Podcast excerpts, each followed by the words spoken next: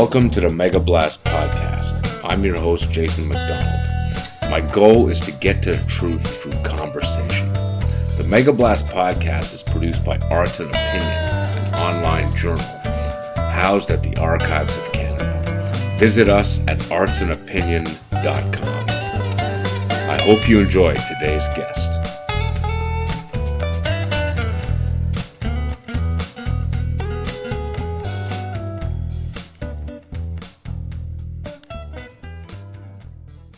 Welcome, Liz Hodgson. How you doing? I'm great. How are you, Jason? Fine. Um, uh, so I'm here with Liz Hodgson. This is the second time that you've been on the Mega Blast podcast. The last time you were on was one of the most successful ones I've done. I don't know if you know this. Uh, yeah, I know. Wow. I, yeah, I can see your face, and it's just like, wow. How, how did how does what is that? what's going on there? But you saw it like when we put it up originally, it did pretty well on Arts and Opinion, and then I I, I got onto Podbean and I republished it, and I remember I sent it to you, and you shared it again, and it seemed to do pretty well among your people. Didn't um, your boss say it was the photo? It was the image that yeah. you used when I looked like a depressed alcoholic. Yeah, but it, it you know, I should, I, I don't want to be too forward, but it's kind of a sexy photo. I think I don't know it's a nice. You look really good in that picture. It's got a kind of a pouty sort of a look to it, you know. So I don't know if that. Just so the just, just to make sure that I'm not doing anything larcenous, or yeah. I'm going to be honest about my larceny. That picture's about ten years old. Yeah. yeah. Well, you know, we we, uh, we all have to be as honest and dishonest as we have to be, right? It suits us. Yeah. And, and then I republished it again because what I've been doing is I've been going, pulling certain ones and transforming them into YouTube videos. So that I've got a few up on YouTube and there. And on YouTube, it's got the highest number of any of anyone I've done. And it's really interesting because I've done podcasts with people who are pretty well known. Albert Nerenberg, yeah, who is like, you know, he had like 11 million um, people watching his hypnosis video on YouTube. It was a TED talk he did. Yeah, I know. So when I did the thing, and he, you know, we had a good talk and it was fun. I, I yeah, you know, I, I did. You oh, you listened to it? Yeah. Oh, great. Okay. And so when, when I popped that one, I was like, wow, this is going to be huge. And it got not that many, like compared to you and some of the other ones I've done. And so I don't, anyway, I, I just, I just wanted to say thank you. And to whoever's listening to us who seems to like you and maybe me talking together, thank all of you. So I thought I'd get that out of the way. Good. So today's the objective of today's podcast originally was to bring on a friend of mine who had some uh, some uh, I wouldn't call them criticisms. They're sort of observations about the discussion we had to do. We, the other discussion was about um, uh, Me Too and feminism and all this stuff. And uh, my friend, who's also been on the podcast, um, decided he, he, was unable to do it for reasons, just for complicated reasons. Uh, so I, I've made a list. But in light of what's been happening, I thought we'd start with Elon Musk, just because you mentioned you wanted to talk about Elon Musk. So I've sort of flipped it around. Originally, I was going to. So I thought we'd start with. Um, so just to be clear of where we are, it's very topical, right? Musk yesterday put up this poll. I'm sure you saw should I resign? Yes or no? And he, as this is what I understand has happened. 57% of people polled said he should resign and he's going to abide by that. I believe, is it true that Lex Fridman has been nominated as his successor? You know, Lex Fridman, the MIT researcher who has a podcast. I, have just I've heard some rumors about this circulating around and well, I saw his offer. He offered to do it with no salary. And Elon's reply was, you have to put your life savings into right. it. Right. Skin and, in the game, I think, was the term Elon Musk used, right? Yeah. And the answer was yes, but I haven't heard anything confirmed. But it sure makes for hilarious memeing because it's like, it's going to be Kanye West, it's going to be Donald Trump. And then the funniest meme was that they put golden tickets in five Teslas and so you had to it was obviously a, a reference to uh, willy wonka and the chocolate factory So you get the golden ticket and then you get to go visit the Tesla factory and then you go through a series of moral challenges. So he figures out which one is left with the highest moral cachet and will become the leader of Twitter. Oh my um, God. Wow. And then somebody posted a picture of the original Willy Wonka, Charlie and the Chocolate Factory movie, and they had a picture. Gene Wilder?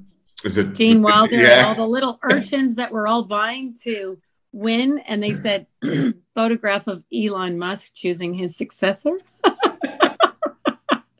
Twitter is this so is, yeah, funny. It's really funny, and so it's kind of there's a comedic aspect to this whole Twitter. I don't know how to describe this. Basically, it's since Elon Musk even decided he wanted to buy Twitter up until when he actually did it. There's been this sort of I don't know how to describe it. It's sort of a um, there's just a lot of people are, are, are some people are very happy. Like uh, you know just just i'll just explain what i thought. Originally when i heard about it months ago i thought it's probably not so good to have one individual having so so much power direct power because t- uh, you know twitter had a, a board of ceo like a, a group of people. It didn't have one.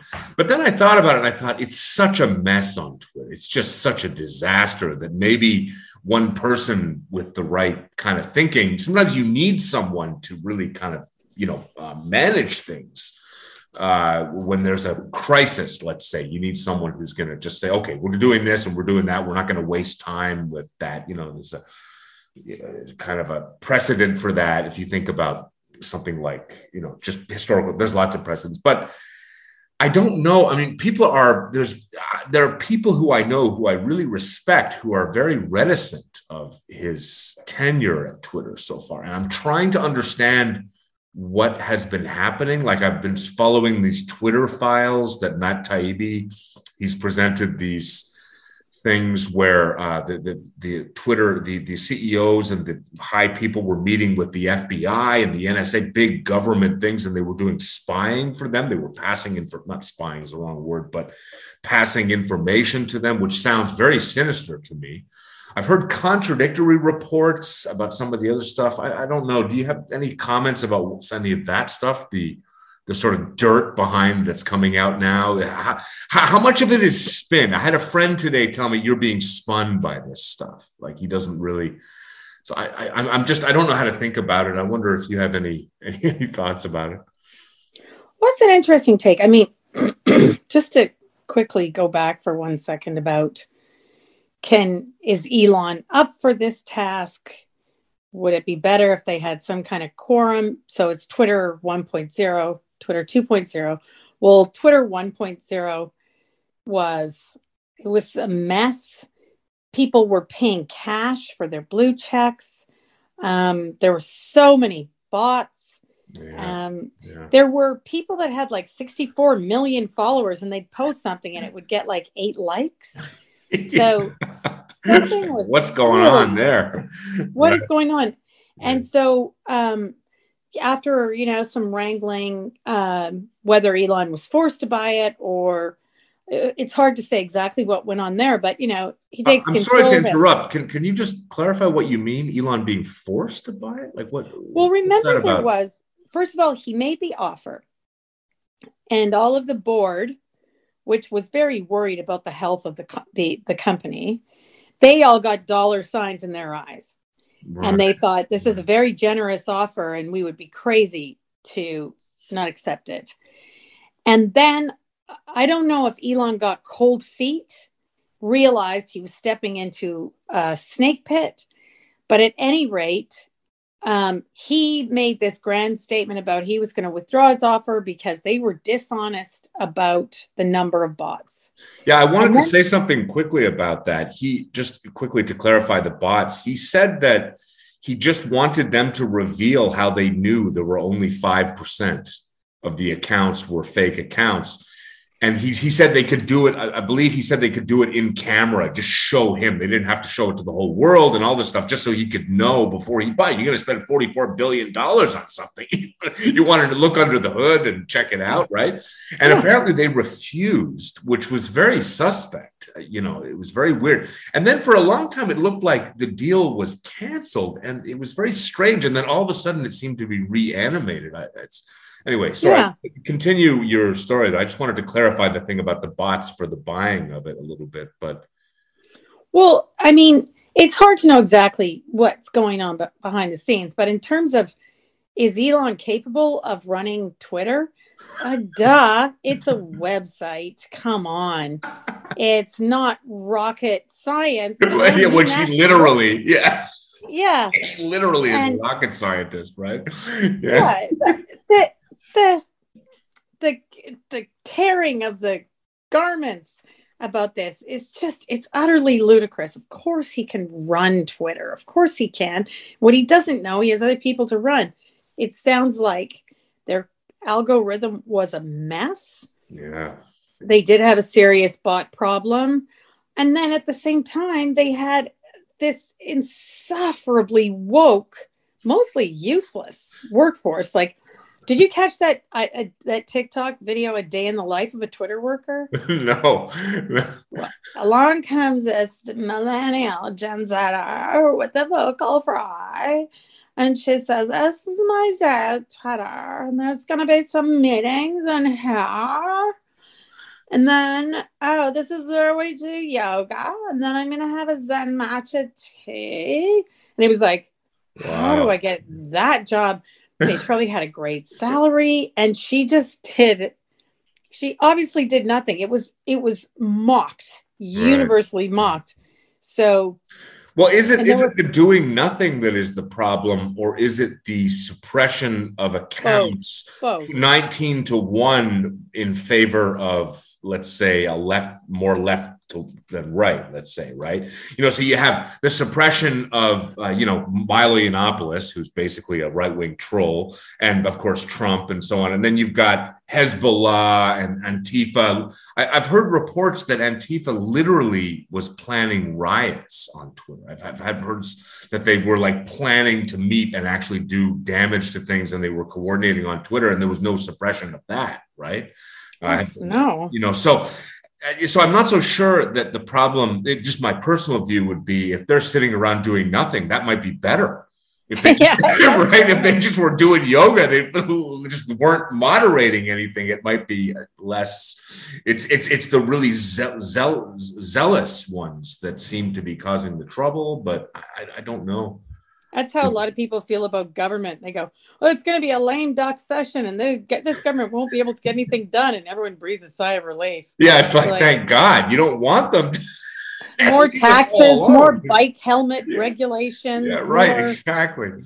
So I, I don't know. I mean, it's that's an interesting take. I mean, it sounds like a funny video, uh, you know, but it, it also makes me think the problem seems to be the ideology behind the it seemed to be uh, well this is high tech. It goes with the territory. I mean these th- there is filled with insufferably woke very unhappy cat people who you know it's like you got to come back to the office. And they're like no. They, yeah. although having said that this is an aside. If you don't live near twitter headquarters and you live further out in some leafy beautiful exurb getting there is probably a bit of a problem. It's probably really expensive. That's a city that doesn't have a lot of um, good um, municipal transit. policies yeah. to make it a living city. That just to get back to the leadership for a second, um, it, it, it's like it's like the leadership of anything. It's like basically you need your Lee Kuan Yew, right. the Singaporean, the guy who who saved Singapore from, you know, total third worldom. He was a benevolent dictator, although some would say not so benevolent because you get caning for spitting your gum out in an elevator, right? But it needs a benevolent dictator with a sharp mind and I don't and know. A vision, a vision, maybe. A vision, obviously. Yeah. And the vision is the vision when you're dealing with anything corporate is not, again, not rocket science it needs to make money right. and run efficiently right. and that's not that's pretty simple and that's is it that know, simple i mean is it like i don't know like i've heard that twitter's losing money and and i don't know well you know? uh, its usership is up Um, I don't think we know yet how much money it's making or if it's if its all-time records of usership is going to translate into the money that it needs. I think that's Yeah. t- TBD. But is there somebody who might be 10% more capable than Elon? Is there somebody who'll be 10% less capable? It's not like he's going to walk away from it, right? He's just not going to have that uh, title. So, uh, and I think it's kind of charming the way he's letting all of this play out in polling. That's very funny. Yeah. I don't think it probably behind closed doors probably doesn't mean a lot. It's probably like maybe I should step down because there's so much attention on him. He has become such like he's like a He's a lightning rod. He's a lightning, He's a but lightning he's a red dwarf. I mean, he's Yeah. become so huge. 10, 11 million people had voted in an hour or something. Is that what it was? Wow. Yeah. The, the numbers were huge. So uh, I, I was a like little bit been a- surprised, honestly, that it went against him. I, like I kind of thought. I, I know there's a lot of haters out there, but I thought the haters were louder than.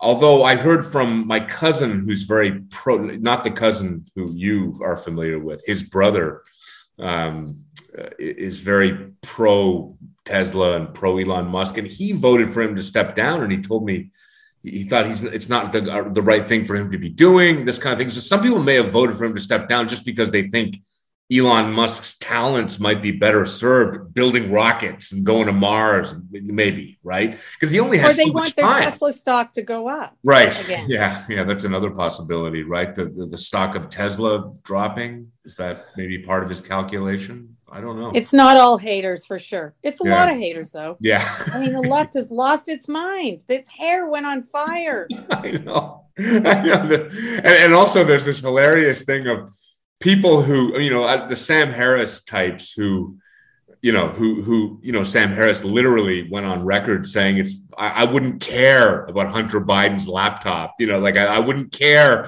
It's like, well, because to stop Trump, right? We have to stop Trump. So, in other words, the ends justify the means. We can suppress media stories. We should suppress media stories if there's you know, Hitler about to become elected kind of thing. All the people who were saying that now are screaming free speech when their when their accounts are deactivated. Now, now why their accounts are being deactivated is not clear to me because I'm not following it that closely. So there could be a um, a logical, you know, a kind of a, a reasonable thing to say that, that maybe those accounts shouldn't be deactivated. I mean, I don't know. I heard some talk of of um, just the the, uh, the the some doxing that happened. Elon Musk's children were on a plane somewhere, and somehow the information of that plane was released through by some journalists, which meant that people knew where his children were, which is clearly a security risk. You know, given he's such a polarizing figure. Um, that is not clear if that was deliberate or if that was a mistake because journalists sometimes screw up. I don't know if you have any information on that event. That was just the other day, so I don't know. yeah, Well, I think a couple of times Elon has done things irrationally. Uh, he's obviously just getting his Bambi legs because, you know, one of the first things was he published an article about Paul Pelosi. He didn't publish it, he posted it. And it was like, uh, I mean, this Paul Pelosi stuff, the things that were being suggested about him were very sordid. But the suggestion was that his intruder was his gay Oh yeah. prostitute, blah blah blah. So and and uh, Elon posted something quite salacious, and I think, you know, I mean, it, you can tell a lot about the guy. He he obviously just did it sort of spur of the moment. Maybe it made him giggle or something, and then he quickly dialed back, and someone said, "No, that's not cool." That has deleted. He deleted it, right? He- Yeah, he deleted Not it, the one and he he, deleted, right. apologized. Right. Okay. uh but i mean and then with these other things like you know when someone's coming at your kid people Yeah. don't Yeah. really stop to rationalize things he's just like okay i'm going scorched earth you come at me yeah. you're going to pay the price and i mean he has had a lot of threats and then he's had I've seen perfectly sane, non-paranoid people saying, "Hey, you know, you really should watch your back."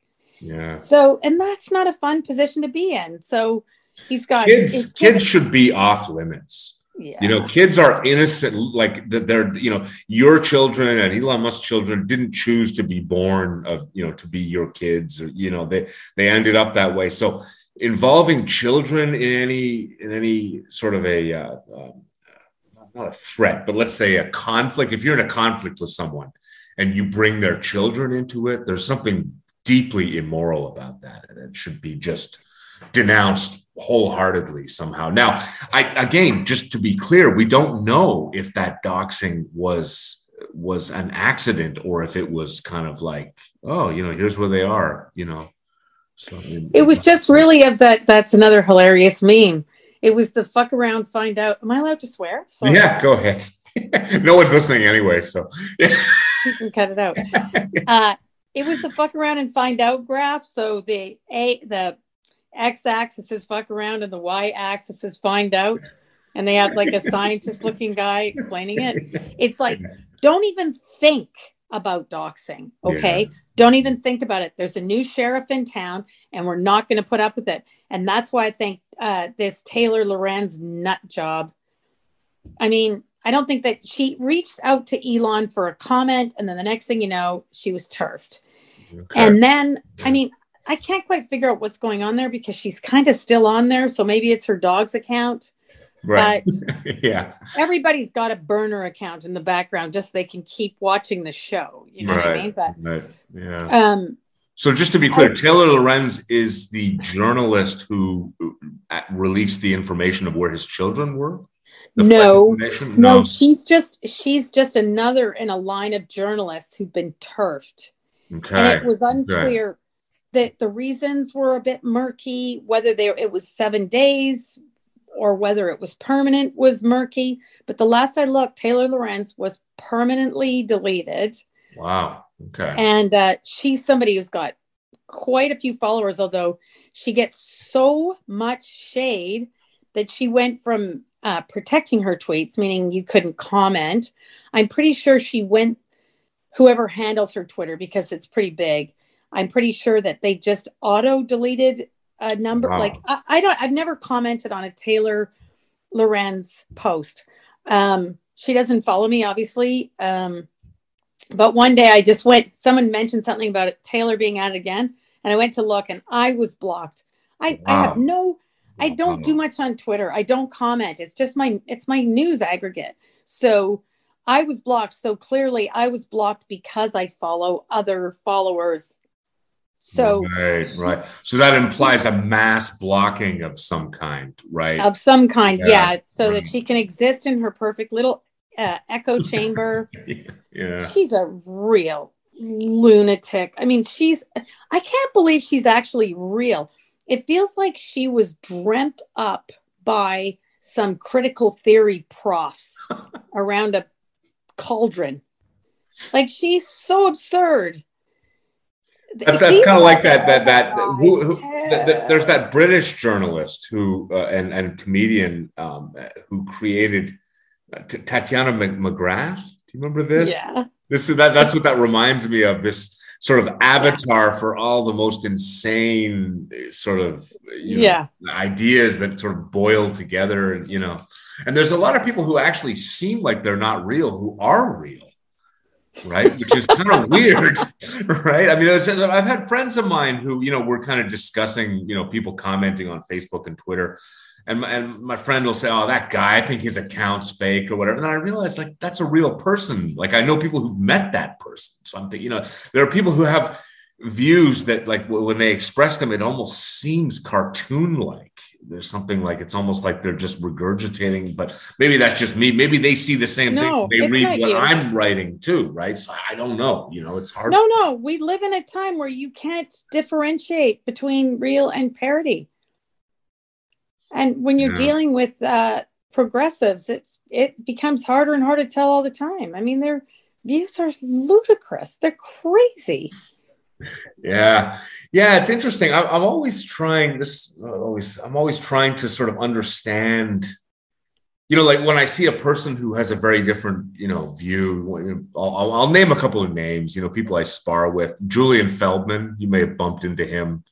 Uh, you know, I think you did on on because he's constantly he he came after he, he's tried to cancel oh, people at times. That yeah. yeah, right. So, so he, he, he tried to cancel me. He the funniest thing is he goes he trolls me to the point where he's listening to my podcast, trying to hear me say racist stuff. Like you know, it's like it's so funny. It's like he's so dedicated to finding you know to put you know to canceling me or trying to you know and and so I, whenever I I'm, I'm, sort of in an interaction with him for just I'm just using him as, as an example. I'm trying to imagine why does he believe what he believes? Does he you know there he there must be some. I know he's a real person. I know people who know him. I know that he's trying to do good in the world, and he's like I think he is. I really you know he's a, he's the he's a school board commissioner for the English Montreal School Board, and he's you know, going against Bill 21 and doing all these court cases and stuff. And I know he's motivated by kind of, I think he's motivated by something where he wants to make the world a better place. I really, you know, so if he if he has these views, what are they? What do they mean? And how am I supposed to interact with them? I don't know. Or well, maybe, Julien, if you're listening right now, yeah. go outside and touch the grass. Feel it under your feet, Uh, because uh, there's nothing for you here. Right. Um, I yeah. I hear you too, and sometimes that's kind of like an old marriage counselor trick where a couple's fighting over something, and the counselor say, "Well, you make the case for his case." Steel man, right? It's a kind yes, of yes, steel yes. manning, right?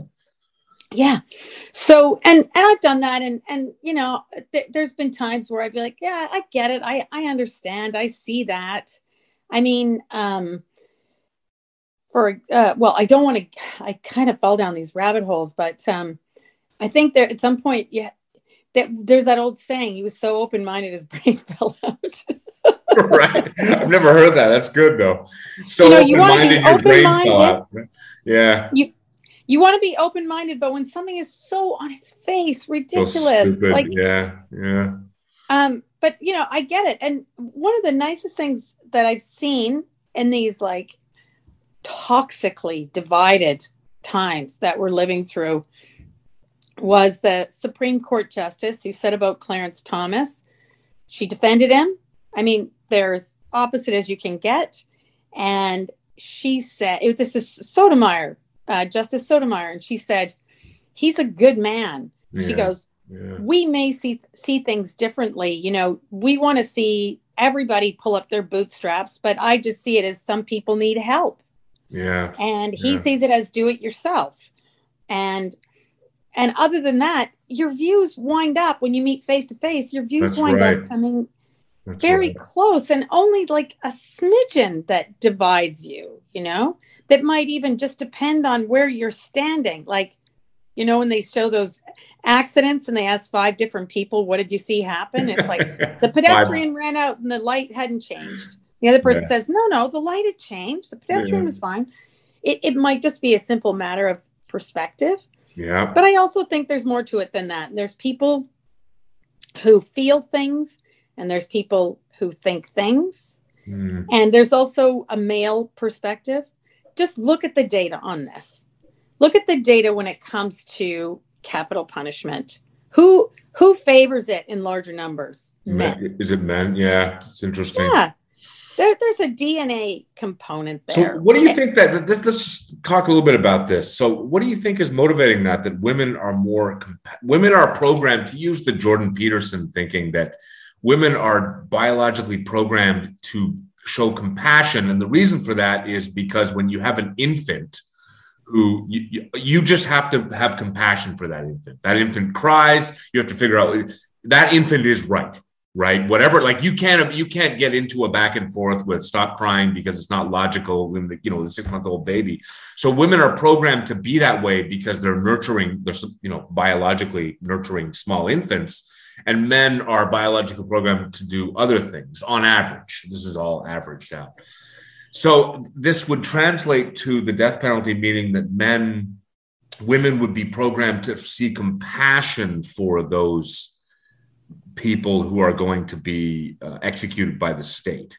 Is that what well, you is that how? Yeah, I mean, right they'll feel that compassion whether they want to or not. I mean, some will, others won't. That's but, right. Uh, As I said, these are averages. I mean, there yes, are men yes. who are very, very feminine, and there are women who are very, very masculine. And, you know, yeah, uh, yeah, yeah.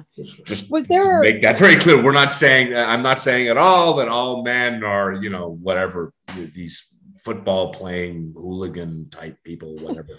well, someone said men men are interested in things and women are interested in people on average, yeah, that's generally true, right? Yeah, and then you notice this with political involvement.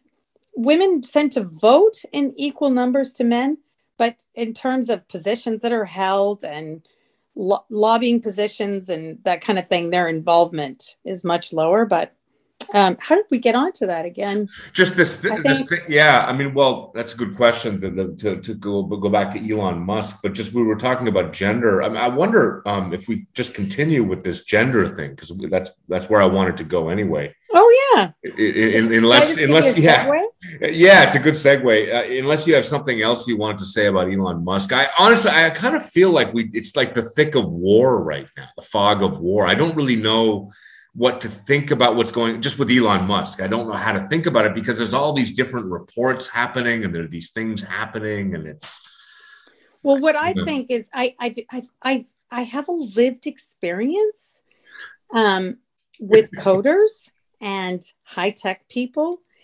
and they are an interesting bunch. They're like, I mean, look at Sam Bankman Fried, for example. There's this slob with a Jufro, this belly hanging out. And it's like these venture capital guys walk in with three three thousand dollar suits and two hundred dollar haircuts, and they're like, "I want to work with this guy. He's a real deal." And it's like, really? So, I mean, so you get these coders, and they're like, "Oh, this is the way we do things around here." They think they know everything. They're so smug. They're so arrogant. It's mm-hmm. just code, man. You know, get over yourself. And and then if you know, um, if you follow this story along, we learned a lot about um, computer programs and uh, um, what's the word? Uh, hang on. Well, oh, sorry about Rosie. Shush, shush, shush, shush. That's, that's Liz's dog in the background for everyone listening. I'm sorry. Okay. Said you call the dog up. So Okay. Sam Bankman Fried. Yeah. So you're talking about Sam Bankman Fried and about coders. Okay. And, right? Yes. Okay. And so he, Elon comes in and he fires all these people, right? Right. Right. He just goes, mm. um, so do you remember that uh, Boeing jet that kept falling out of the sky? Yeah. Um, so there was some uh, kind of multiple disasters that went on all at once. But if a if um if you're on a, a project and it starts to drag down and it, you're missing deadlines and the code's not working, there's a rule in this world that the more people you add onto the project, mm. the more it drags down. Yeah. And the thing about uh, code is there's it, it's it's not hard for him to lasso a few of them who write beautiful clean code and who agree with him on principle on concepts like free speech um, not having algorithms that exclude people with views contrary to the to this little world inside Silicon Valley where mm-hmm. everybody thinks exactly the same. And it's like, no, that's not what we're about. And we don't want that. If you want that, go to Mastodon. Mm-hmm. So it's interesting.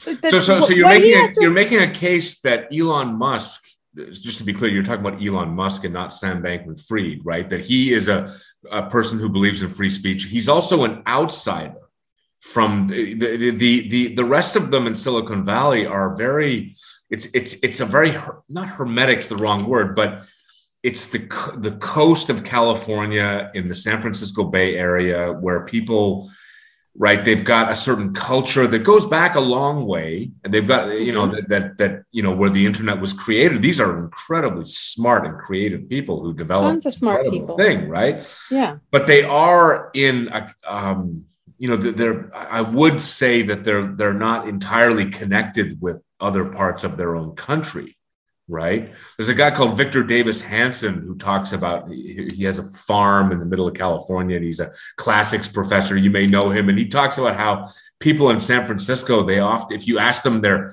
their favorite restaurant in in shanghai they'll be able to be like oh yeah this is great or paris or whatever. But if you ask them about bakersfield like something like right not far away in their own state they won't know anything about it right so you've got this divide that's part of the divide and musk is an outsider in many different ways. First of all, he's an immigrant, although many of them are immigrants. But he he came from Los Angeles. He was, you know, he came literally from a different place that was in a different zone, and he uh, and so he came in from the outside. But but just to follow your line of logic, he is a uh, a brilliant person who can understand some of this code right? Oh yeah, yeah. So maybe bringing those things together. I think I'm just trying to encapsulate the case you're making for Elon Musk.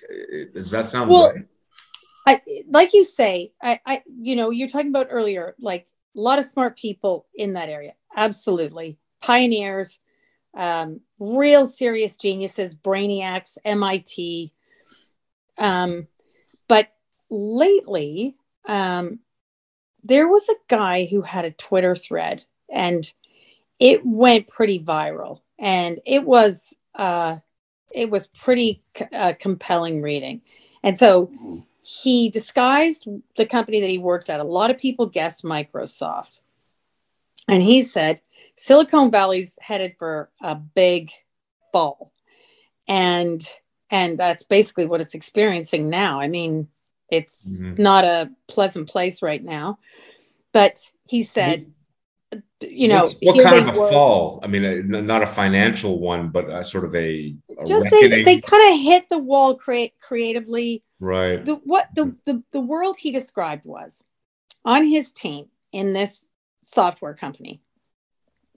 They would do these hilarious things in the morning called, or at the beginning of a meeting called wellness checks.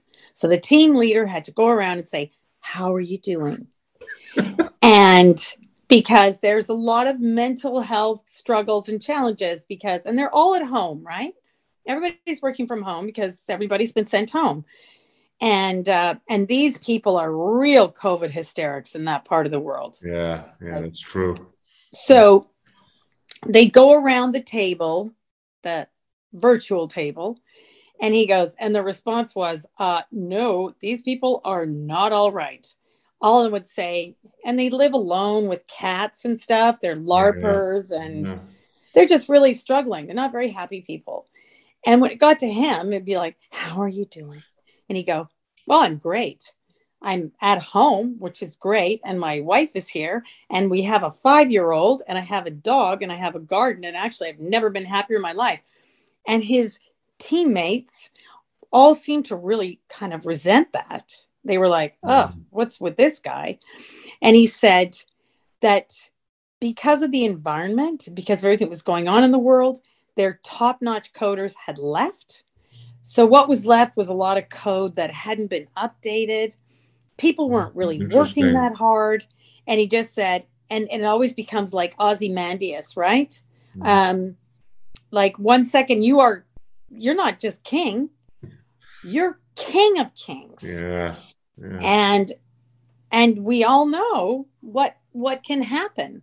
I just have to reply to this so this is yeah it's okay. So so this is this is that's very interesting. So he's you're describing um, what sounds like it sounds like you're bringing in the covid uh, the lockdowns were part of this pro- this fall this problem. People being isolated at home and so there's mental health issues and sadness and isolation you know um, being brought into this.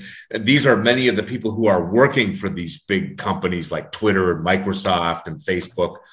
There many of them will be um, young-ish so you could say in their mid 30s but they're not settled and they don't they uh, they don't necessarily want to get married and have children you know and that kind of thing. They don't that it's not really what they're interested in doing for reasons that are not clear to me but um and that there's a lot of sadness there. yeah uh, it's it's I, and so well I, that's another thing about Elon Musk he's generation X yeah and right. and he's got five kids been, he's he's very pro human Elon yes. Musk. He he loves he people and he doesn't believe that the planet is overpopulated. Just, just no, in fact, he worries about the opposite. He's right that we're actually going into a period of decline, which is actually was it 92 out of the 193 countries in the world now to have declining populations right now. So oh, right. everything that these woke progressives tell you you just worry about the opposite. They're worried about global warming, but way more people die of cold. Yeah, that's okay? right. that's They're right. worried about they've been indoctrinated to believe that the world is overpopulated. The reality is go to Korea. Yeah. Korea is facing population collapse. People aren't having children there. Go to Taiwan. Go to Japan. Like just worry about the opposite of what a mm. social justice warrior tells you to worry about. You know, they're always like going on the right wants to destroy democracy and it's like but you're the one who wants to kill free speech so yeah. Free speech is, is, is the ultimate you know freedom in order to have a democracy people have to be able to discuss things you know it's uh, yeah all i know is as a gen xer yeah. the first time the first job i ever had i was 14 years old uh, my sister was the manager of a busy restaurant in calgary um, she called my mother and said, We need a hostess. Tell Liz to get down here. my mother called me upstairs and said, Get down here, put on something nice, get down here, you're going to work. And I never worked in a restaurant. I didn't know anything. I was a dumb 14 year old. And I said, What do I do? And she said, uh, Stand at the door and smile at people. no, she said, Keep your head down and keep your mouth shut. Right. like the hostess isn't isn't the person who's uh, greeting people at the door isn't that what the hostess no you clear glasses and you change oh. ashtrays which will show you tell you how yeah. old i am a 14 year old working a smoky restaurant yeah. that's generation x I, my first on one of my first jobs when I was 14 was working in a restaurant as a dishwasher.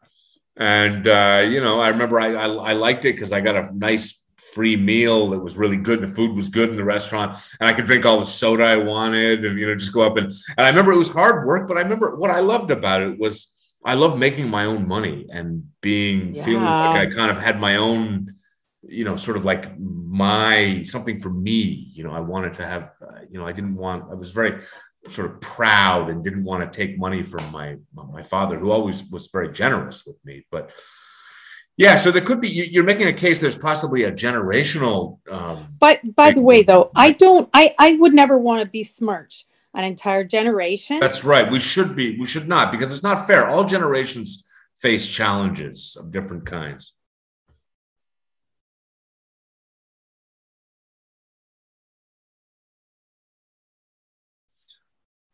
So we should definitely not besmirch a whole generation. And um, okay, so as we move towards, um, I want to move to towards um, um, moving into the gender stuff. Uh, Liz has a couple of um, uh, technical issues going on, so I'm going to outline uh, the next the next part of our uh, of our discussion, which is a follow up to the gender relation discussion uh, for the. Uh, hold on. Okay. So there's a basically what it is was originally a friend of mine who's also been on this podcast uh, a number of times, a well known local journalist he listened to our discussion that we had uh, regarding uh, Me Too and Will Smith and Jian Ghomeshi and a bunch of other things. And he had some interesting thoughts. And so I just I compiled a list of his thoughts and we're going to discuss them now. So, uh, so following uh, what I'm going to do, Liz, is I'm just going to um, outline some of my friends' observations, and you can just I wanted to hear your thoughts on. Okay, so the, we'll start with uh, Will Smith. Um, did he my friend claims and i think he may be right about this that we did not mention that he was that will smith was triggered by um, extramarital affairs of his um, his wife Jada Pinkett Smith, right? I don't wow. know if we didn't cover that because I, I because that seems if we did miss it, that seems like a pretty important piece of that particular puzzle, right? Will just to be clear, we're talking about Will Smith at, uh, assaulting um, um, Chris, Chris Rock. Rock at the at the Grammys, and we had a long discussion about that. I, I still think it's very relevant what happened there, but if we did miss it, did you have any observations about that? From what I understand, Jada Pinkett Smith, they're in an uh, quote unquote open marriage. So she openly has a lot of different affairs with other men, including one of them is a friend of their child's. Mm-hmm. Apparently, yeah. I don't I don't know if it was a minor or it was a very young. No, I don't think I don't no, think it was a minor. It wasn't a but minor, but still. Him, What's that? She might have known him when he was a minor. Yeah, probably kind of like the Woody Allen thing. It's not that he didn't get together with her when, you know, but he knew her when she was six. It's kind of weird. But anyway, so that, and, and so, you know, so, she, and from what I've heard about that, Will Smith himself did, does not really go around and exercise his right to live in an open marriage as much as Jada Pinkett Smith does. That's, that's what I've heard.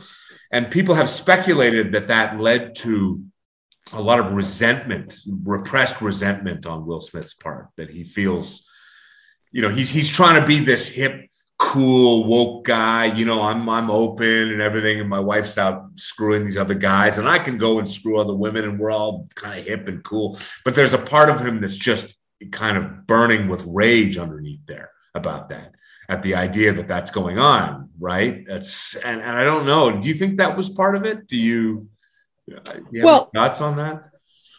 Well, um, I I don't have a lot of insights into open marriages. I mean, but I would venture to guess that all of them are the same, and that one half of the couple is always a titch more enthusiastic than the other. That's just a feeling I get. Yeah, that makes a lot of sense. and um, that I think the reason why we didn't bring it up was that, okay, somehow he'd been feeling generally emasculated by Jada's outsized sexuality and a suggestion that he wasn't able to satisfy it. So she had to bring other guys into the marriage, right. blah, blah, blah. I guess they really do things differently in Hollywood. Us norm normals are going, oh, well. but I think that we never approached that because even if that were true, um, based on a kind of half-assed joke at the Oscars to stand up and walk over and smack the guy. It's like, I don't know. I don't care what problems you have going on in your life. You don't attack some poor innocent third party. That's the other thing is like Chris Rock is like he's nothing to do. Like it's not like she had an affair with him, right? No, exactly. It's just this guy up there, and he wasn't telling a joke about that either, too, right? Like he he didn't right? Like he, he was he was Correct. how how attractive his wife was, so you could sort of shoehorn it in that maybe you know I, I don't know, or find some.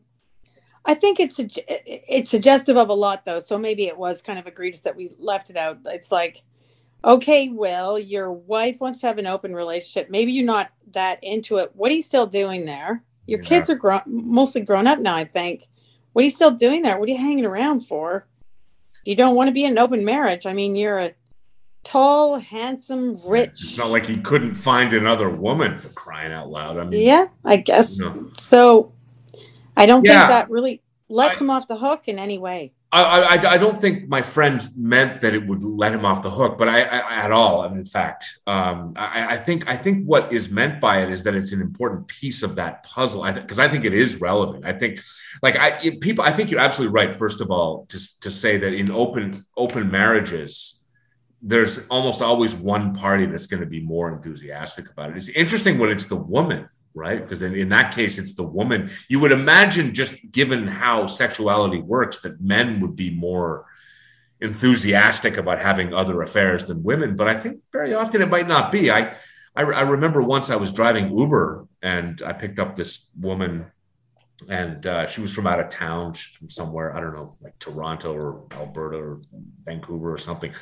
And she started telling me how she was in an open marriage and all this stuff and, and everything, and how she talked about how they got married and they were wearing like these S and M outfits and all this kind of stuff. And I was like, okay, like, well, that's kind of, and she was on her way to a, you know, a, a, a tryst party. The, yeah, like, uh, well, something, uh, you know, from downtown to the plateau. She'd hooked up with someone on Tinder, and and she's like, yeah, my husband's back in the hotel. He knows I'm going there, and all this stuff.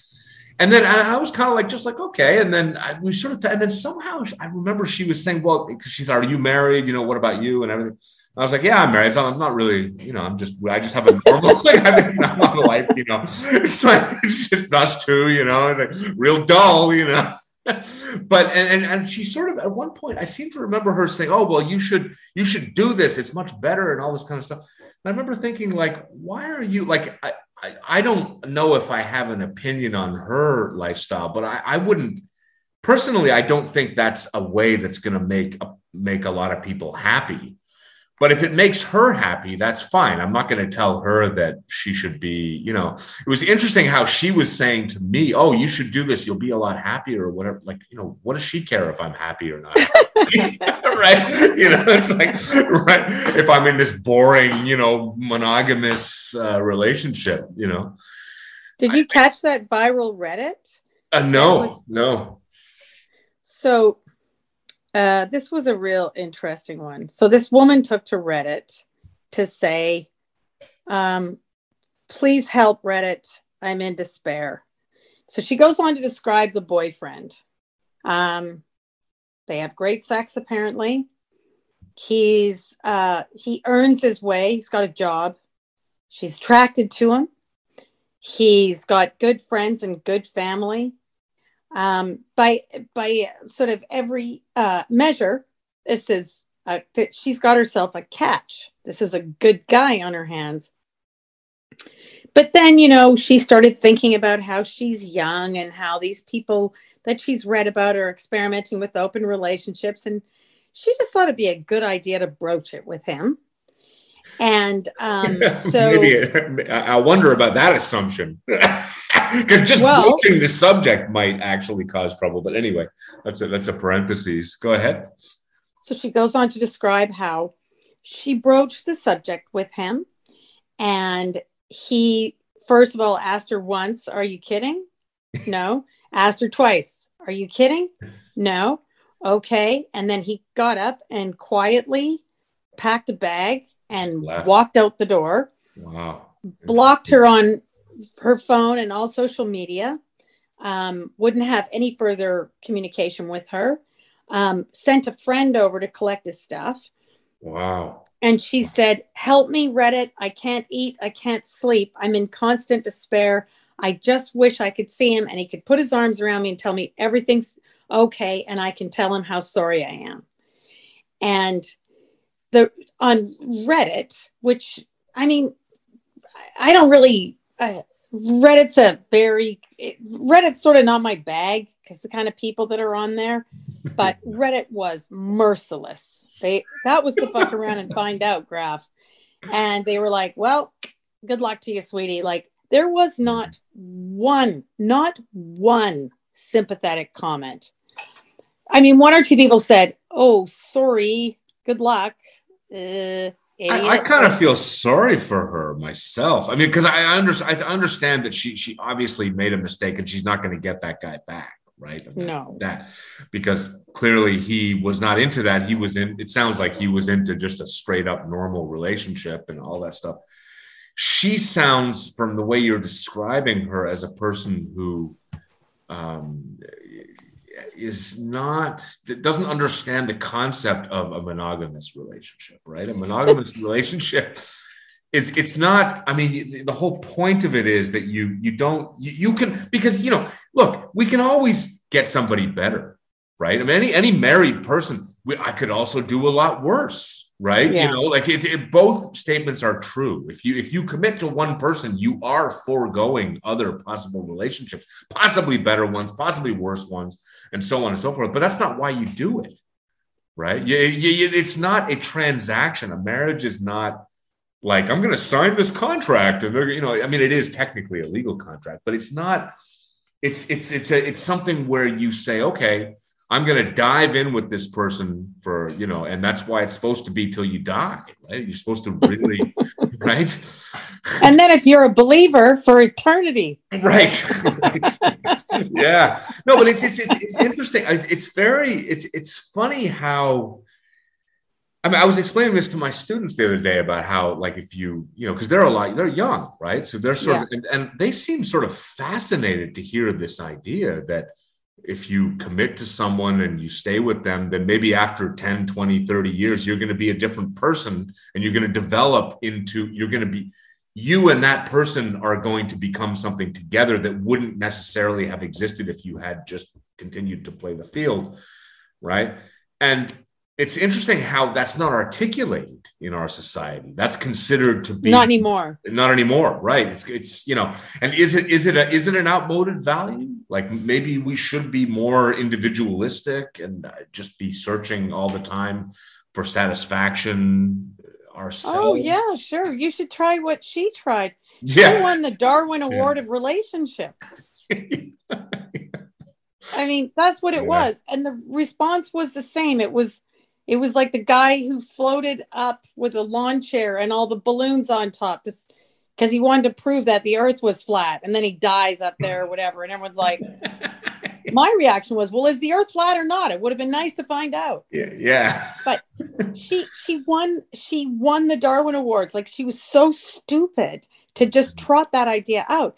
But like you say it, it's not I, I had some sympathy because she's living in an environment where people are telling you, well, it's do what you feel day on The Simpsons, right? And it's like, well, sure, go ahead and try it. Um, but I mean, I can tell you, you're not going to find a lot of happiness down that road. Yeah. And um, we, you know, we've we've seen this in action. I've seen it in action. I remember back when I lived in Vancouver 20 years ago, there was a couple that I knew, and he was very good looking guy, very charming guy, quite liked him. He's very chilled out. Used to smoke a lot of weed. She was a go-getter and she was a real you know she had she had an agenda. She she liked her job. She wanted to get married. She wanted to have kids. And she realized that she's got a biological clock right? And she she, uh, she laid it on the line and she said okay so i need to know where where's this going? Can we do this? Are we going to do this? And he hemmed and hawed. And then at the end of the day he couldn't do it. And Just of course, commit. yeah, she went on to marry a guy and have some kids. what happened to him? I, well, I would see him hanging around the bars by yeah. himself, lurking at the bar, looking for another girl. I mean, I haven't seen him a long time. Maybe, maybe he hmm. found one.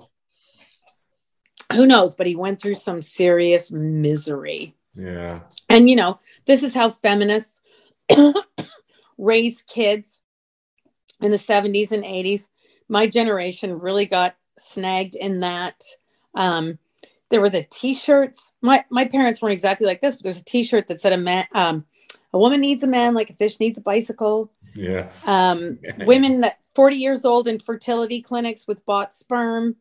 Um, you know, it's like, hey, t- try it, see if it works. I think you're going to find that you're lonely and miserable. And there there are just like jordan peterson says sacrifices in life and in a way it's almost like some kind of cosmic joke because god, god or nature creates man to be uh, loyal and faithful but also makes him very desirous of multiple women so and then um, you find that but but at, to your earlier point women don't have the same sex drive. And yet, you see these women that are leading the way in this regard. And yes, I've seen that too. And I'm not quite sure what's happening there. Maybe there is some kind of biological drive about finding some superior sperm for their procreation. I've heard about, have you heard about competing sperm? No. Well, I've heard that sperm compete with each other. I don't know if that must be the same thing then. That they Women that have uh, failed to conceive and then they have an affair and they conceive like that. Mm. There's some kind of biological process. I don't know, man. I know people are going to listen to this and go, "Oh, you got that prude on again." I'm just Well, uh, Yeah, I mean, it's like I, I just for full disclosure too, because this is a very personal issue for me. Because I really live my life, much of my life, in that sort of like, well, you know, I can do that. You know, I, I don't need to commit to someone. I was very kind of individualistic. I lived in other countries, and I, you know, and uh, and then late, you know, uh, I got married relatively late. I was forty uh, when I got married, and um, my my wife was a few years younger. She was six, six or seven years younger. Uh, and then anyway, it, it it took it took some time, uh, and so you know she actually has fertility issues. Just this is for full disclosure. So I've done a lot of thinking about if I had gotten married when I was younger, and if I like you know if my life how my life because it's it, it, there is a regret that I carry that I I was so immature and so it's entirely my doing.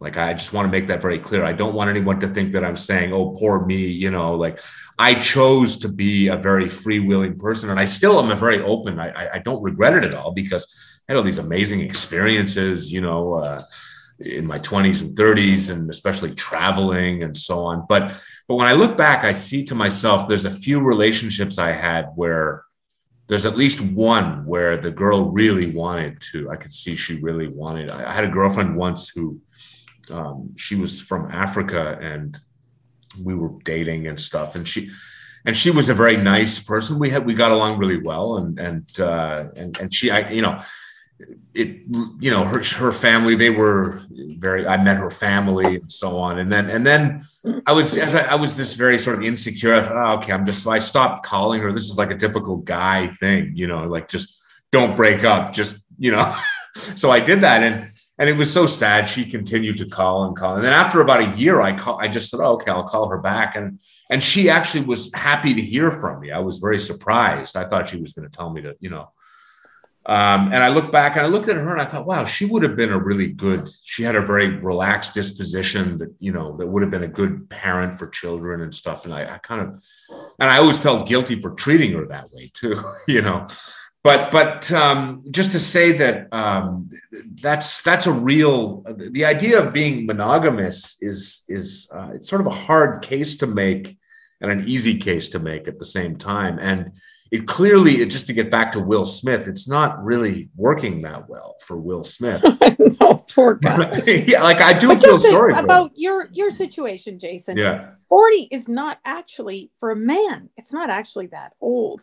And not one of us can say we've been impeccable toward people that we've been romantically involved with. yeah Uh, certainly not me. yeah And also, we don't get, we're not born with a guidebook. And our generation, especially, we are the divorce generation. Uh, divorce became no fault in our lifetimes, like so many of my friends, very few. And I was the same as you. Like, my parents were kind of bohemians. I remember um, I ran into this woman that I'd gone to high school with. And I ran into her after first year of university, and she told me she just got she just returned back from Western. And I said, "What are you studying there?" She said, I'm getting my MRS degree. And I was like, You're what? right She goes, MRS, my missus, like she'd gone there to meet a husband. oh okay And that to me, it was like she was saying that she'd gone to Papua New Guinea to study cannibalism. It was just like, what? Like, uh, this wasn't my bag. We weren't Yeah. raised with hope chests.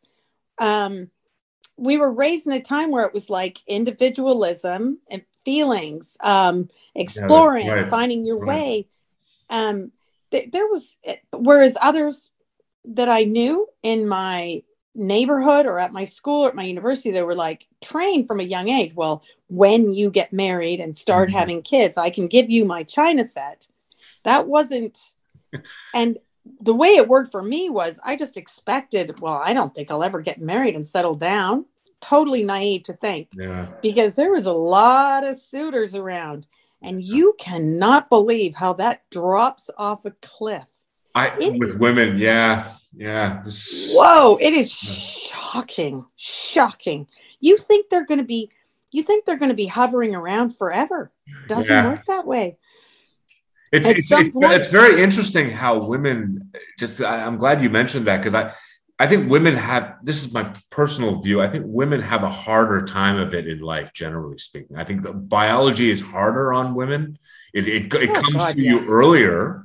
And and think about just a, a monthly period. Just think about like like I I- I don't have to deal with that for 30 years of my life, right? I mean, that strikes me as a very difficult thing to do for a few days every month. You know, it's painful and all that. You know, that's and then you have this thing of a young woman is extremely attractive. Many men are, are trying to get her, and that that sort of starts at about you know sort of early teens, let's say, up in, in you know through the 20s and then all of a sudden it just collapses it just Yeah. goes down so quickly and I, when I, what age is it sort of mid 30s that men stop is that what is that about Yeah, I, I believe, uh, I'm not a biologist, but I believe that it really does coincide with your decline in fertility. yeah that's interesting yeah But I mean, like for me personally, it was that I met somebody and he he was he was raised. He's also a product of divorce, but more or less very happy family. And um, it was just sort of like, oh no, no, we're going to do this. We're going to do this. There was no hesitation, and I kind of thought, oh well, he seems to know what he's doing. I guess I'll just go along. Uh, in a very sort of haphazard way. And is that your taken me a current while. husband this is your Yes. okay okay just so, that's nice okay so so he kind of talked you into it or is that Well, he just kind of Yeah. said very confidently, "No, no, we're going to do this." Uh, he's the kind of guy who tends to get what he wants in life, which is great. But what's interesting is um, nowadays, in the world we live in now, Gen Xers and baby boomers, they could really get away with that stuff. Mhm. A university degree, I mean, what was your tuition for one semester? I think mine was 500 bucks yeah plus books. I went to Concordia. I remember it was it was in the hundreds, yeah, uh, which is a, is a lot more now, right? my rent was I don't know 200 bucks a month. Yeah. Um, we you were in bought a Montreal. house. You were in Montreal at that time, right? Uh, I did I did spend a semester or even a year in Montreal when I studied uh, French at a Oh, but I went to University of Calgary. So you know our rents were cheap, life was affordable. Uh, Scott and I bought our first house with what was our down payment? It was 25% of $320,000. That doesn't that wouldn't even buy you a rabbit hutch in Scarborough. So Yeah. shit has gotten real. yeah. And my son, who's 17, I mean, the family is a unit of such extraordinary efficiency, especially when compared to the government, which is a bloated, hulking behemoth, Uh, uh, an MC Escher painting, a Rube Goldberg machine. And that government gets more, what is it, 10% of the workforce? I think, I think in Ontario, government workers like 20 to 25% of the workforce, just like subsidiaries and ancillaries, but making your money from the government. It's like, I do. so I mean, my my income as a, as a CEGEP professor is indirectly through government. I'm, I'm not I'm not proud of that necessarily, but it's just a matter of reality. Our our education. well, you're a teacher. I mean, Yeah. but I'm just exactly. saying, shit got real now. Um, when you have, uh, if a Shet- when a Shetu meets the woman of his dreams, he's uh, suddenly you have two people that can contribute to the purchase of a house. Mhm. Purchase of a house is your main path to financial. I wouldn't say security, but some kind of financial base, at least to say you have something. And y- like my sister had a baby at 18. My sister had a baby in the 70s, 80s, 90s, and zeros. Wow. Wow. And so, you know, she was With the same 18. with the same person or with different. No, with no. Yeah. 18 it was a was a mistake and a shotgun wedding and a divorce a year later Wow. Then she met the, then cut to 1983. She met another guy. They got together. They had a baby. They split up. She had two kids, single mother. And then she met her current husband sometime in the late 90s. She was pregnant at age 40 by 1999. And then 2000, they had another one. So she has five um, children then. It, no, so she has four children of her own. He has two children from a previous marriage. So between wow. them, they have six kids. And between them, they have like, I've lost count, eight or nine grandchildren. And she's 60 years old. So, but when she had that baby at 18, she had four siblings for free babysitting. She had four right, living grandparents. Right. Her There's body was like unit supporting. Yeah, yeah. I know, she lost her baby weight in a week. You know, you can. So um, the the family unit, considering sort of what we're facing, what are we facing? Nobody's really quite sure, but we know that every single country in the West is facing trillions of dollars of debt costs for everything are spiraling out of control. Inflation. Uni- inflation is a real problem right now. Yeah, and, and spots in universities yeah. are getting more and more competitive. Um, it's it, more and more government regulation is making it harder and harder to make a living as like a small business. Um, you know, you can keep working for the government, but the government uh, lives on taxpayer money uh, unless they're printing money. And we know what's happened as a result of what has it been 20 years of printing money of quantitative easing and cheap yeah. money and some, some people say we never recovered from the from the 2008 financial collapse basically the uh, government the, the the the bank of canada and the federal reserve basically just printed money out of that pushed it further into the future. That's some some people say this. Macroeconomics i find very very hard to understand you know like how uh, you know how these sort of monetary things work. It's very very hard for me to understand but it's possible that we're reaching the end of the possibility of doing that because inflation is finally starting to really happen now um, it seems to have followed the covid thing. I think that was the basically the trigger you know the the COVID thing. Everybody went home and they well, printed up zillions of dollars and yeah. vomited on the population, right? You know, and then and then you know all this stuff, and then and then now we have what is it eight nine percent in Canada right now for inflation? It's very very high, right? Yeah, that, and that's it. That's kind of a fake number. I mean, we well, that's aggregated, right? So so some things have gone up hundred yeah. percent, other things have gone up two percent, and you know all that kind of stuff, right? It's uh, you know. Well, I tend to see things in in I don't know anything about macroeconomics either. I just know yeah. what I see. Yeah. And I know the world that we grew up in and the world that our baby boomer forebears grew up In. and I know that that world doesn't exist. That your best defense against it this become a new act of family. Buy a piece of land, some vegetables, and then trade for his eggs because she can't afford eggs anymore. and yeah. and I that caught my eye.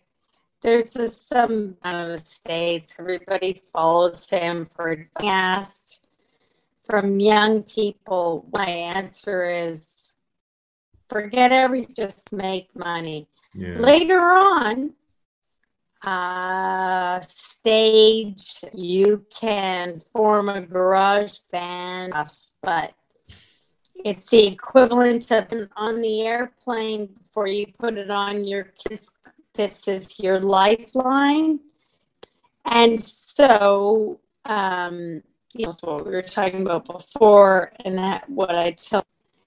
And I don't know if he's listening. He's in a milieu people aren't really sharing those ideas. In central Toronto, meaning it's very progressive, it's that he hangs around with at school and them the same things.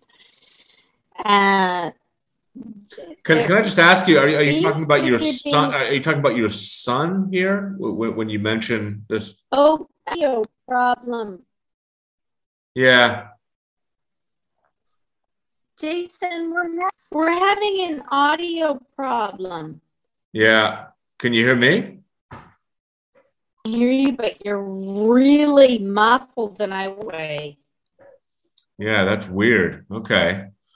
Uh, so we got some uh, some technical issues. Uh, hold on. So just to be clear, I, I want to clarify that I think it's hard and easy for every generation. I wouldn't say that. I would say it's harder for the generation, the upcoming generation right now, Gen Z or whatever it is, um, for many of the reasons you've described. But there are other things that they've had that are easier. They have you know, just the technology they have access to is so much better than what we yes things, you know, there's dropping costs. I never believe these things that, uh, you know, that say, you know, the cost of living has spiraled, that, you know, the costs of things have gone up because when you compare to 20 or 30 years ago for everything. And the reason for that is there are so many things around now that we could only have dreamed about right? True. just you know and and that people have access to you know i like to joke to my students sometimes that you know what do you what do you do when you want to listen to music? And they oh you know pop open your phone and pull it up. And i have to explain it was like when i was your age i had to literally move my body to a store and pay money for this thing and then bring it home and listen to it. And then it would be you know uh, as Phil Spector said, you know, famously, mm-hmm uh, you know, yeah. uh, two hits and 10 pieces of junk, right? Like, right? You know, I get, you know, duped into buying an album by April Wine or whatever. And then, you know, the other 10 songs are crack, you know?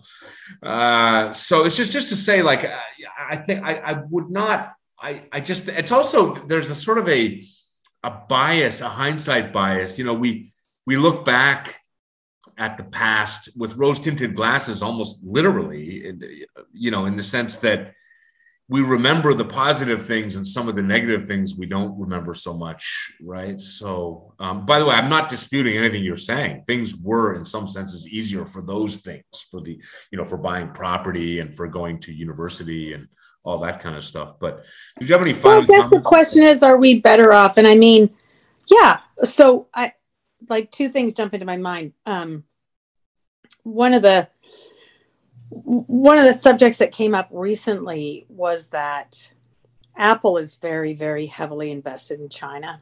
China's been very good to Apple. And you mean um, for their manufacturing in particular, right? They're, yeah, very yeah. close relationship. Um, the sales of products, I don't know so much as a market if that is such a is if that is as true as. Well, well uh, oh yeah, that's another question, but yeah certainly but for the what, manufacturer of their goods uh, it's yeah, huge. Yeah, yeah. Yeah but what was happening was um, apple was how did this work again? There were they the chinese were so frustrated by these absolutely crippling lockdowns and so they started to protest. And apple was somehow collaborating with the CP, the Communist Party of China, to shut down protest related communications. And that led me to wow. comment uh, somewhere on social media that that the Apple iPhone was everything that is great and everything that is tragic about capitalism. Yeah, that's interesting. That's that's a very very interesting observation. But go ahead but and then somebody commented, an older guy, like a baby boomer, and he said, "What's great about it?" And I said, "Well, it's a beautiful product. like it, I, yeah. I'm talking to you on an iPad." and it is a beautifully designed product. I'm sorry, it just is. And I'm sorry about the conditions in which it was manufactured, but yeah. damn it, it's beautiful. And it always was. Uh, uh, Jobs stole the idea of the WYSIWYG and the interactive from ugly for like we had ugly DOS. It was just horrifying, and everything. The PCs were disgusting. Then Jobs went into Xerox PARC and he saw WYSIWYG and he saw this beautiful interface and he stole the whole concept, but he turned it into something so beautiful. And yes, it's disgusting what has happened to us. And that guy was like, not worth it. Still, we'd still be better off without them. And and and I think you know if I had to pick a side, I'd say that guy was right.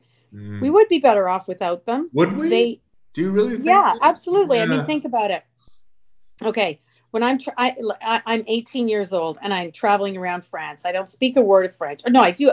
I'm learning some French. My French is getting better, but um, I'm supposed to meet somebody, and I have the addresses, and I have to find the coordinates, and then I'm a little bit lost, and then I need to use a phone, so I have to go into a tabac, and I have a large bill, and I and I I don't want to spend my I don't have any money and I don't want to buy I want change. So I need to buy a small pack of gum and I need to remember a phone number and I need to I need to solve that problem on my wits. Mm-hmm. And I and that means that you got to speak to another human being. You have to speak to him in his language. Um, though those are painful moments that force growth but now you've got a thing that tells you exactly where you are all the time, where you can easily communicate, where you can get your hands on money when you need it in two seconds flat. No mm-hmm. struggle, no um, no pr- no problem solving.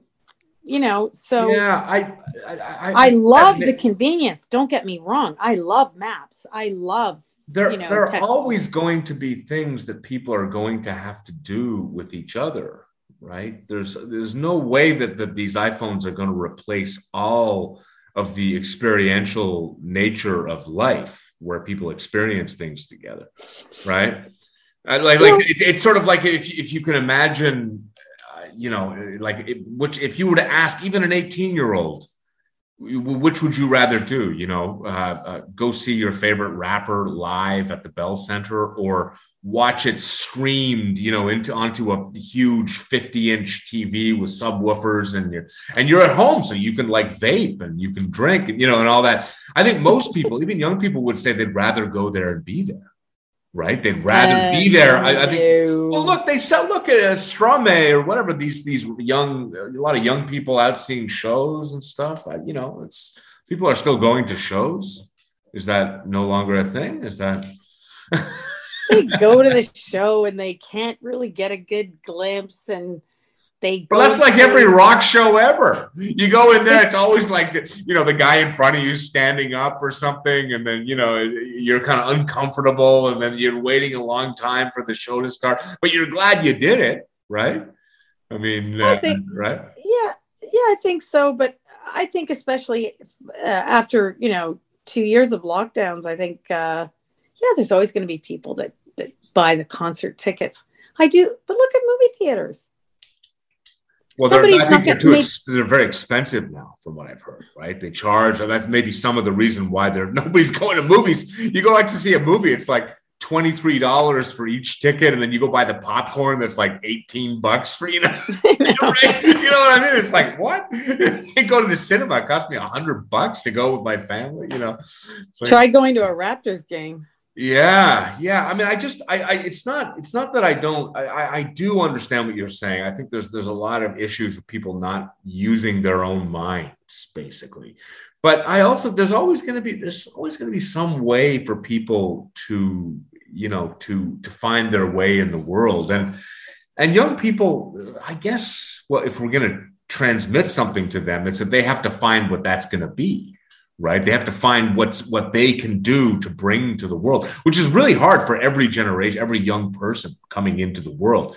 Uh, you know when i think back to myself when i was younger i didn't know what the hell was going on most of the time. I was going around when you know when i was my, as a teenager and uh, you know i was lost half the time. Like i mean not lost in the sense that you're talking about of you know where am i going to get to you know but just I was confused most of the time. And I thought I was doing something wrong most of the time because I probably was. Like I didn't understand how to act in the world, right?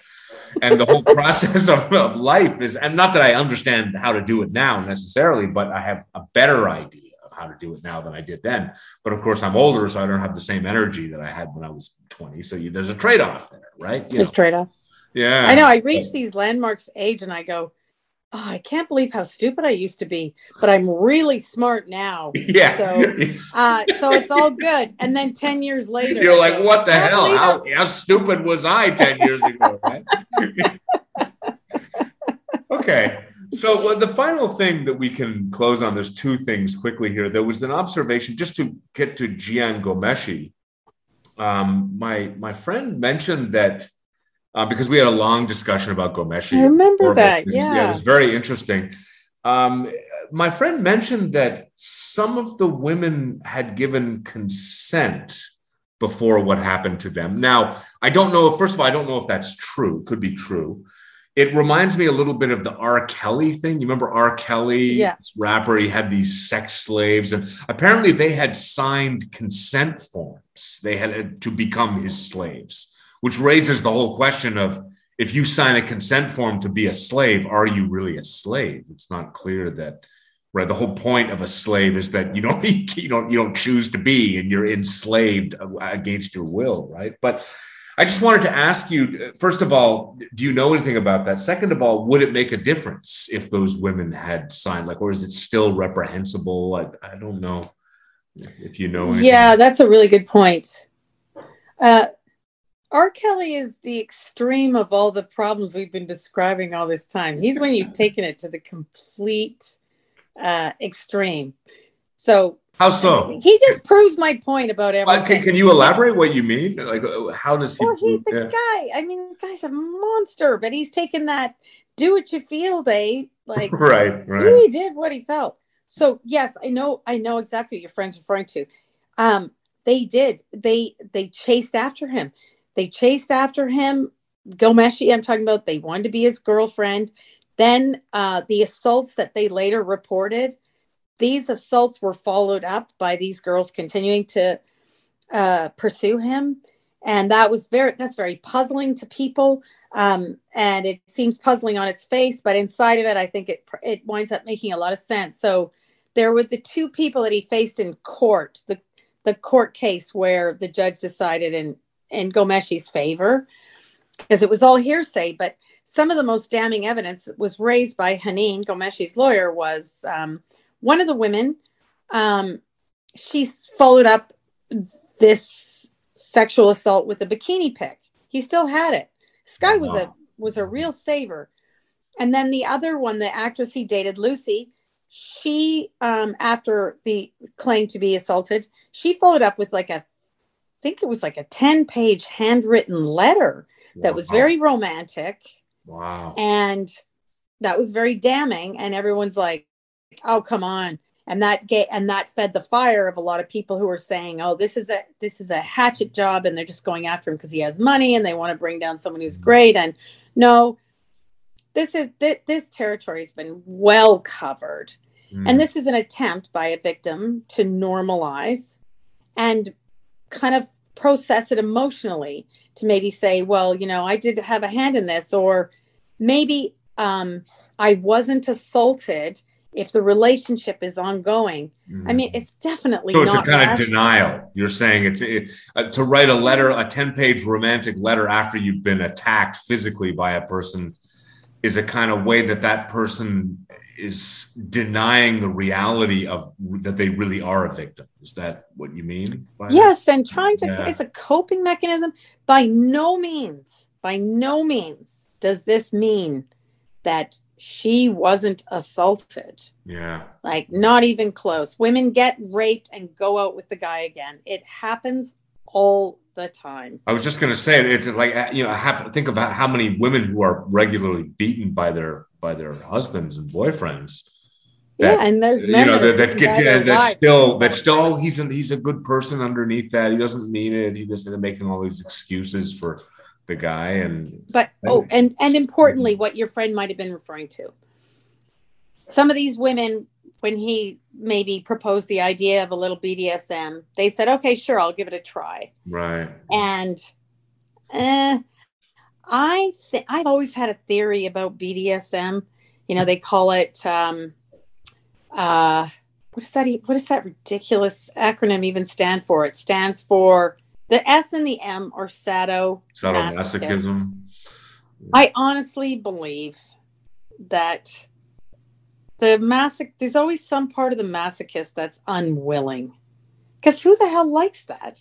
Nobody likes that. Well, Nobody does. I don't know. I, you know, people have very odd sexual proclivities. Uh, you know, that's a good question. Apparently, our sexual, um, you know, let's say what we like sexually is decided upon when at a very short period of time in our in, around puberty into our early teens. That there's it, it, it, you know and so what what can happen in some cases i've heard is just to, to res- respond to your question some people if they're somehow experiencing pain and orgasm at the same time those two apparently can be crossed in the brain and they can actually experience a form of pleasure from the pain right it's because it sounds weird yeah, to you and me. I don't want. I think that's a lot of men. Possibly, that's true. Well, yeah, that's a great question. Raise that. Right. That's a good question. I I, I don't, I don't know. It's yeah. not my world, yeah. but I think that you know. And again, it's sort of like okay. This reminds me of who's that guy? Okay, his name's going to come to me in a second. I have to Google it. He's got a Netflix comedy special He's a South Asian guy, and he had a date with a Didn't woman. we talk extensively about him? Yes. And yes, sorry. Yes. I mean, and, and, and sorry. I'm sorry. Yeah. He, he's a perfect example of like, um. I, I think we spent a lot of time talking, and you, you made some really interesting comments about how he just he kind of was this sort of feminist kind of like a sort of a Ghomeshi yes. type, and how he but he just wanted to throw him on the bed, and drill him, and call him an Uber. You know? he actually didn't. He didn't really care about the whole feelings of like, feminism. He said, "Use a fake name." Okay, but it's like th- th- these are women that are growing up for whatever reason who d- don't have these things clearly defined in their mind. It goes back to the woman on Reddit who thought, well, a lot of people having open relationships. I think I'll propose this to my very morally upright boyfriend and just see what happens. Seems like a good idea. Oh, I met this guy. He's super hot. He's Persian and he's super famous, but he he wants to smack me around. Something weird, right. you know? And it's like you need somebody in your life to say, "Yes, that's weird. Yeah, yeah, I'm sorry if I'm offending anybody, getting smacked around is weird and yeah. it's yeah. there's nothing good about it a guy shouldn't be smacking you around i'm sorry i'm sorry yeah. to say it it's fact though it, it does sound very prudish but on the other hand i i, I can't necessarily disagree with you like i, I don't really uh, like I, again this is my personal view i don't really understand the appeal of that but again i mean you know uh, you really have to be careful with judgment about sexual proclivities because you know, what if what you I mean you could what if you were to boil it down to, you know, if some let's say some guy or some woman or whatever they they like a guy who's tall or they, you know, some guy likes Asian women or something or you know, small breasts or big breasts or you, you know what I mean? It's like you could say, well, why? What, what's the difference? You know, uh, well, what do you care if uh, you know what I mean? And you could say, well, who cares if the boobs are big or the boobs are small or you know, and but for some reason people like those things or they don't like them right? That we can't really understand. Know, so where where does where does that end? Because apparently just to you know obviously there's a point where it's not acceptable because apparently pedophilia is a real people i think you know psychologists understand have learned that it is a, a form of sexuality in the sense that some people are going to be attracted to underage people even children right yeah. now these are people who are just going to have to live their lives in um, you know sort of suffering denial. Certain, well denial or suffering knowing no, i mean whatever, i mean self-abnegation they're going to have to deny themselves exactly they're, they're, right they're going to have to deny that to themselves if they want to be a moral person right yeah. so you so it could be that maybe the the the the limit for what you're saying is maybe people who like to beat up women while they're having sex with them maybe they should also not they should be like pedophiles right? That's of the case that you're making right? Like maybe maybe that form of sexuality is just not a good form of sexuality that should you know should exist in some senses. Because obviously we're not going to allow people just because someone wants to have sex with a six year old does not mean that that that should be oh well that's going to satisfy that person and maybe they can you know uh, talk a six year old into it somehow right? You know um, uh, all I can say to people who were born that way is like, look, I'm sorry. I mean, yeah, yeah. but for the most part, yeah. I can't pay attention to everything. I keep my head in the sand. Yeah. And it's very sad. But I mean, I just want to answer to your friend to say, well, wait, these women agreed to Mhm. participate in light BDSM or heavy or whatever it was. And my thing is, we are living in an environment where women aren't being properly raised to uh, to be of sound mind to say no there's no part of that that i want. To understand this is only going to lead to misery. Humanity keeps trying it. They keep trying open marriages and and it and it derelict media keeps pushing for it. There's part of the media that keeps pushing for that for the acceptance of minor attracted persons there's media that's been trying to pull that off that's how jimmy savile operated in plain sight for so long and it's the- like it's mission British, creep yeah. of the perverts the British. and Yeah, I- I'm glad you mentioned that because this is sort of opening up something that I'd like to propose to you uh, for a future discussion. Because I'd like to have a I'd like to have a talk with you sometime about the whole trans thing. I know we've talked. It's uh, because I think starting it now would be a little bit futile given how, how long we've been going. But um, that's actually something. Just as a teaser, uh, that's actually something that there's a woman in the UK called Helen Joyce who's been studying the trans thing. I don't know if you're familiar with her. She says that there have been this this thing about the pedophiles. They've been piggybacking onto the gay rights thing and now with the trans rights thing since the Yeah. 70s. She found evidence that in the 70s there were people who were campaigning to get the age of consent lowered to yeah. four not 14 Yeah. four. And and that they were they were sort of on the side of the whole gay rights and you know um, uh, gay marriage and all that stuff. And there were people in the gay rights movement who knew about this and knew how abhorrent it was but did not speak out against it because they thought it might make their side which is understandable right you don't you know Yeah. you, want to okay you want to get to the gay marriage you want to try and move the ball in that direction but um, just before we go, is there anything you'd like to comment about that? Because that's going to be our next discussion. Any any teasers for our listeners? Any? Well, okay, for like, I don't want to sound cold toward it or anything, but the way I, I'm a person who just notices things. And so we all know about this Gramscian influence on the culture that started in uh, the early part of the 20th century. 20th century? Yes.